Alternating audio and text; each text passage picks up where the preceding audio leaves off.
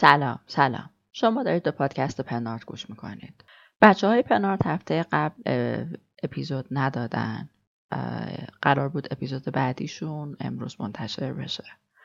که خب به اون دلایلی که هممون می‌دونیم خیلی واضحه این اتفاق نمیافته. به جاش من اینجام که یه چند کلمه صحبت کنم از طرف بچه ها و برم. فانتزی برای تمه ما چه تیم پنارت چه ماهایی که توی اون کامیونیتی هستیم یه بهانه ای بوده که توی جمع کنار هم بازی کنیم بهمون خوش بگذره اون تجربه با هم بودن رو داشته باشیم لذت ببریم.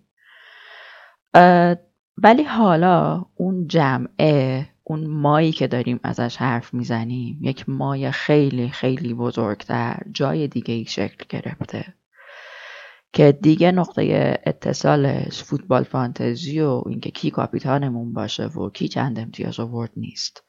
نقطه اتصالش دیگه شده خشم غم. یک نفرتی از ظلم و سرکوب که هممون داریم تجربهش می‌کنیم. هر جای دنیا که هستیم داریم می‌بینیم داریم میشنویم. شعارهای خیابون رو.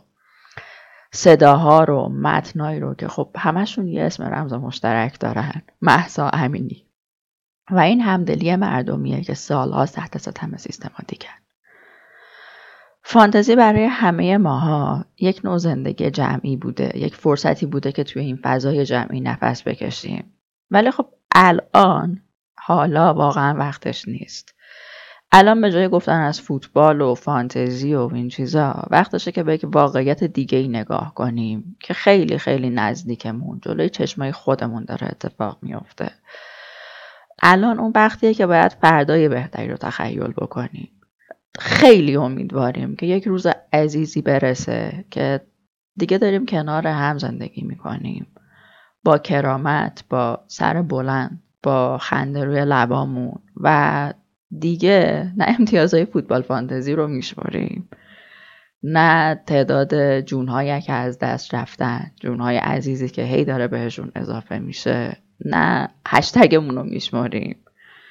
اون چیزی که میشمریم امتیازهایی که واقعا در زندگی واقعی در طول سالها با فداکاری و مشقت دارن به دست آوردیمشون. هر جای دنیا که هستیم هر کاری که می‌کنیم یا نمی‌کنیم مواظب خودتون باشید. خیلی دوستتون.